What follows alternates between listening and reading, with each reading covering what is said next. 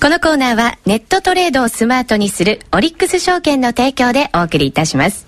このコーナーでは投資もグローバルにをモットーに、あらゆる投資商品を紹介し、その投資法やテクニックについて取り上げていきます。スタジオには、このコーナーの講師、国際テクニカルアナリスト、福永博之さんです。こんにちは。よろしくお願いいたします。はい、ますそして、グローバル投資なら、オリックス証券にお任せ、オリックス証券の福島正さんをお迎えしています。福島さん、よろしくお願いいたします。さて、今回はですね、ザ・グローバル投資10回目、実践編その3といたしまして、実践テクニカルから見たグローバル投資戦略と題してお送りしていきます。うん、はい。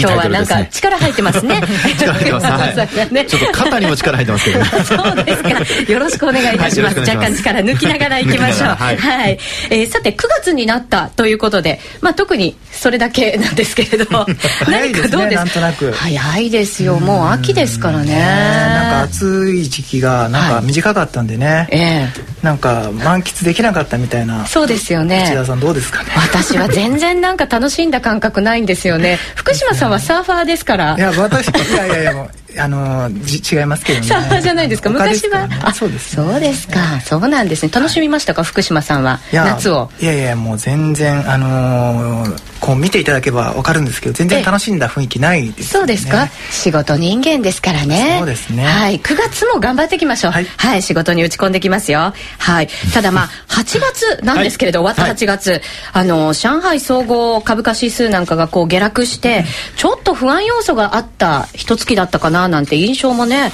あったんですよね。トレンドもなかなかこう出づらかった。そうですね、うん、相場的にはね、ね、あの投資家の方はどんなやっぱり動きをしてたのか気になるんで福島さんにオリックス証券の、えー、投資家の方の動きを8月のランキングにまとめていただいて教えていただこうかと思うんですよね、はい。はい、えっ、ー、とそしたらですね8月のランキングということで、はい、あの投資信託の買い付けランキングと、はい、あの CFD のあの月間売買代金ランキングと、はい、あとちょっと FX のあの売買ボリュームについて触れたいと思います。はい、であの8月の投資信託のですね買い付け、えー、ランキングなんですけども第1位がですねダイヤムの J リートオープン。で毎月決算コースのものなんですけども、はい、で2位にダイヤムのまた同じくダイヤムのワールドリートインカムオープンということで、まあ、こちらも毎月決算コース。であの3位がですねエマージングソブリンの、えーまあ、ソブリンオープンというこれも毎月決算型で、はい、あの1位2位3位にあの毎月分配型のあのファンドがあ。の来てます。でかつですね1位2位がですねやっぱりリート系のリートなんです、ね、ものでややはりあの前回も前々回も話してるかもしれないんですけども利回りがやはり10%超えてまして依然としてですね、えー、あのこのまあ2つがあの今1位に来てると。であの4位5位にですねあの先月も4位5位これ入っていたんですけども、はい、日経225のノーロードオープンっていうのと、あの5位に校舎債オープンっていうのが入ってます、はい、でこちらはですね手数料がかからかからないノーロード型です。であのちょっと細かくあのデータ見てみるとですねあの結構売買を繰り返すあの回転させているお客様があのこの2つのファンドに関してはあると。あそうなんですね、そういう特徴も出てると、うん、あのやっぱり日経平均の、あのまあ、先物とかですね、まあ、そういうのが最近こう主導であの株価上がってるって話が出ますけども、えー、まあ、個別株を持つよりはその、まあ、ノーロードの投資信託特に日経225っていうことになれば、まあ、そういった動きと連動しますので。あなるほど、はい、でなおかつ手数料がないということになれば、えー、まあ、あの基準価格がちょっと上がれば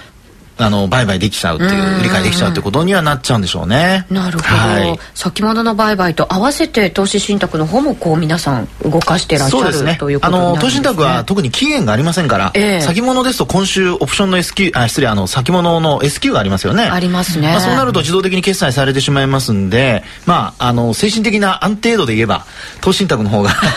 ずっと持てるという意味ではあの安心して持てるっていうところになるでしょうね。う確かに安心感はありますよね。はい、続いて CF CFD も伺いましょうか。の方がですね、実はあの7月がですね、あの第1位にあの初めてあのドイツの指数が、えー、あの来ていたんですけども、特徴がありましたよね。えー、であの8月に入ってからですね、えー、やっぱりあのまたアメリカのえあのダウの指数が1位にまた返り咲いたと。返り咲いたんですね。比率もですねほぼあの全ボリュームの中の52%、えーあのダウですので半分をちょっと超えてる、えー、ダウ皆さんやられたという形です、うんはい、で2位にまああのー、これも225先物？日本の225先物ですね、はい、それからあと、まあ、3位にドイツ4位に原油、うん、で5位にフランスが来てるフランスの株価指数ですね。はい。えー、こういった状況ですね。なるほど。これアメリカもやっぱりドイツもですけど、ガーッと上がってきて8月はこう揉み合ったようなところですよね。そうですね。あの、えー、まあえー、例えばヨーロッパで、えー、全体的に考えた時にはですね、はい、やはりあの8月の下旬に高値を取りに行ってるんですよね。えー、ですから、まあ、ちょうどそういう意味では利食いのポイントというところで考えられたのかもしれないですよね。なるほどなるほど、はい、ちょうどいい利食いのタイミングになったっていうところがこのランキングにもじゃあ出てきてるのかもしれませんね。そうですね。ですからまあ8月にさらに買っていくというよりは、はい、どちらかというと利益を確定するような動きで、まあ、少し売買高が減ったということかもしれないですね。なるほど。はい。そういった意味では9月のランキングもやっぱり今からね気になるところではあります けれどね。ね、はい、そう FX のランキングも伺いましょうか。あの FX の方はですね、はい、ちょっとあのランキングというよりは、えー、あの今日の朝の、まあ、あの当社の場合今日のあの大体朝にですね、えー、ロールオーバーでポジションの生産っていうのがあるんですけども、はい、あの値洗いっていうのがあるんですけども、ええ。ー、そこでのですね売買ボリュームロングとショートのボリュームなんですけども、はい、あのー、今90まあ今日ですね91円台に一度行ったっていうのもあると思うんですけども、ちょっとねインパクト大きくてびっくりしたんですけれど、えー、なんとですねあの米ドル円のえー、ロングポジションですね、ええ、アメあの米ドルを買ってるロングポジションの、はい、えー、ボリュームがですねあの比率でいうと92.2%ええー、9割以上の方ですか、えー、だからちょっと最近見見ないですよね。時々こういうやっぱり逆張りの感覚でこう持つ時があってですね90%超えることってあるんですけども、はい、あの今こういう状況になってますので、はい。多分今日も買った方いらっしゃるのかなと思うんではい。これもしこの先、ドルがやっぱり売られるような感じになった場合って怖いですね。ちょっと怖いですよね、えー、傾きすぎてる感じします。しますよね。ね。うん、うん本当にそうですね。あのー、まあ、えー、よくその、この番組でもですね、はい、あの、資産配分とか、ポートフォリオの話が出ますけど、そこで考えると、株を買って、あの、円も買ってるって話になるとですね、えー、これ両方傾けすぎになっちゃって、はい、マイナスになると損失が大きくなっちゃいますよね。気をつけないと。ね、これ福島さん、あの他の通貨に関しても動きは同じ感じなんですか？通貨もですね、あの大円に関しては、ええ、あの特に高金利通貨と言われているあの通貨に関してもあの最近ちょっと下がってるじゃないですか、はい、でここぞとばかりにやっぱり買いポジションを膨らましてで、まあ、あのちょっとトルコなんてもう99.9%ロングですね。ほぼと言っていい感じですね。5ドルも、まあ、一時期70%とかぐらいまで落ちていたんですけども、あの今日のこのデータですともう50あ95.7%ありますのでほぼみんなこうまあ、あの大円に関しては外貨の通貨を、まあ、あのロングで持っているといった状況になりますね。そうなんですね。そうするとまあ今晩の動きなんかにもよっても一つの方向にガッと動いてしまう確率もあると、ね、うん、可能性もあるということになってしまうんですね。はい、はい、ありがとうございました。さあそれでは今日はグローバルな投資での有効なテクニカル手法ということでお話伺っていくんですけれども、はい、従来よりも積極的なスタイルでやっぱりグローバルな投資を行っていかなきゃいけないかなというふうに思うんですよね。そうなるとやっぱり、えっと、オリックス証券さんではその CFD だったり FX だったりっていうところがやっぱり有効になってきますか？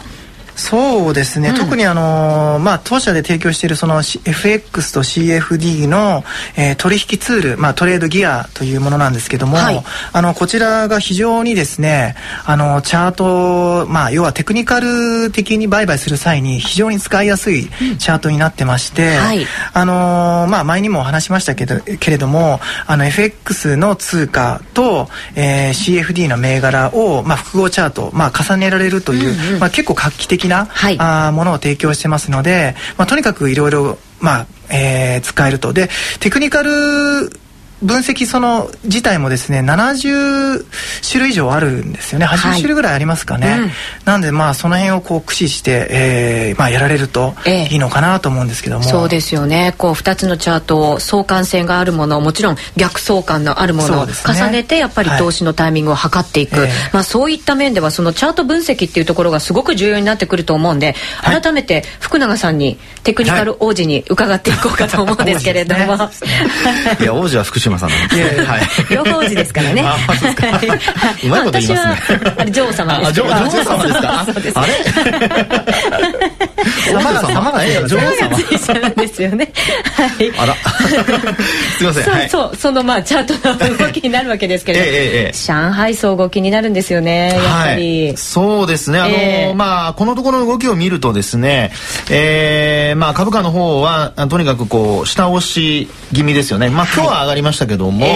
あのまあその戻りが結構良かったために皆さんある程度上昇トレンドかなという印象だとは思うんですよね。はい。えー、で、えー、まあ200日移動平均線なんかから見ますと200日移動平均線まだ上向きですので、ええ、まあそういう意味では200日移動平均線にタッチするということで、うん、まあ長期で見る人はトレンド分析というのを重視されるといいかなというふうに思います、ねはい、トレンドですね。はい。トレンドでも今、はい、ちょっと下向きじゃないですか？あの冷やしのトレンドで見ると下向きなんですけども、はい、今お話しました長期のトレンド200日移動平均線で見ると上向き傾向がずっと続いてるんですね。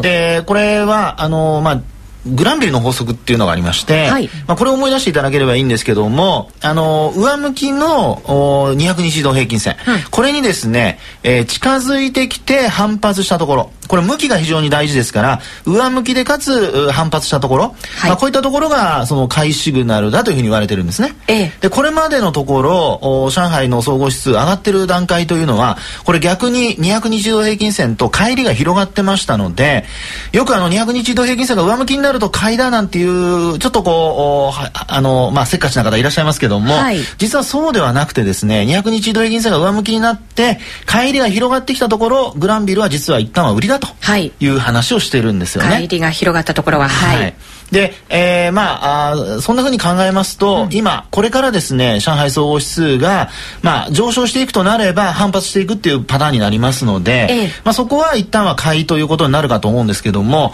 ただ、えー、そのためにはですね、えー、これグランビルも言ってるんですけども短期のトレンド、はい、5日とか25日のトレンドが上向きになることでなおかつあの一番理想的なのはゴールデンクロスなり何なりの買いシグナルが出ること、はい。まあ、そういったことがあの出てくるかどうかなんですよね。ですから、まあ、今の段階で今日、えー、まあ上海総合指数は5日移動平均線を上抜きました。はい、はい、ところが5日移動平均線はまだ下向きなんですね。下向いてます。はい、ですので、まあ、ここからその、まあ、リグ有利が出たとしても5日線が横ばい横ばいないしは上向きになったところで止まるとい。うような、こう200日も上向き。で200日の手前で止まって5日も支えになるということになれば、うん、そこから反発していくところを買うとかですね、はい、そういうふうにちょっとこう確率を少しでも上げるように、えー、まあ確認をしながら買うっていうのがポイントになるんじゃないでしょうかね。中長期の方はね。なるほど、はい、200日の向きにも注意をしながらその乖離を見ていくしっかりと、はい、ということですね。そうですね。はい、はい、さあその他もう一つあのオリックス証券の投資家の皆さんが注目されているというところからも伺っていきましょうか。ランキングでも出てきましたよね上位の方に、はい、えー、どれにしましょう？どれでもいいですよ。ダックスにしますか、はい、ダックスにしましょうか。ダックスにしましょうか、ダックスがいいですね。ね。もしかしたら利食いに動いてしまったかもしれないダックス。はい、はい、このダックスなんですけどもこれはですね先ほどの上海と同じように200日移動平均線、はい、長期の線は上向きなんですね。はい、はい、ところが5日と25日がこれ今デッドクロスしてましてえー、昨日まあ結構一旦下げて、えー、取引時間中ですね、はい、で戻して引けてはいるんですけどもデッドクロスしつつあるというところですので、はい、まあ、実は今日の日経平均株価もそうなんですけども、えー、この辺りを見ますと短期的にはですね、えーまあ、その動きに何て言うんでしょう逆張りであの、下げていくところを買うというよりはどちらかというと下げ止まったところで買った方がポイントとしてはあの確率のポイントとしては高くなるんじゃないかなと。いうふうには思いますね。なるほど、はい、そうなんですね、じゃあもうちょっとダックスの場合は見ておいた方がいい指数の一つということになりますね。はい、でもそうなるとあれですね福島さんこれ8月のランキングでダックスがもし利食いに本当に皆さんが動いてるとしたら上手にやられてたってことになりますね。そうですよね。いやよく見てますよね。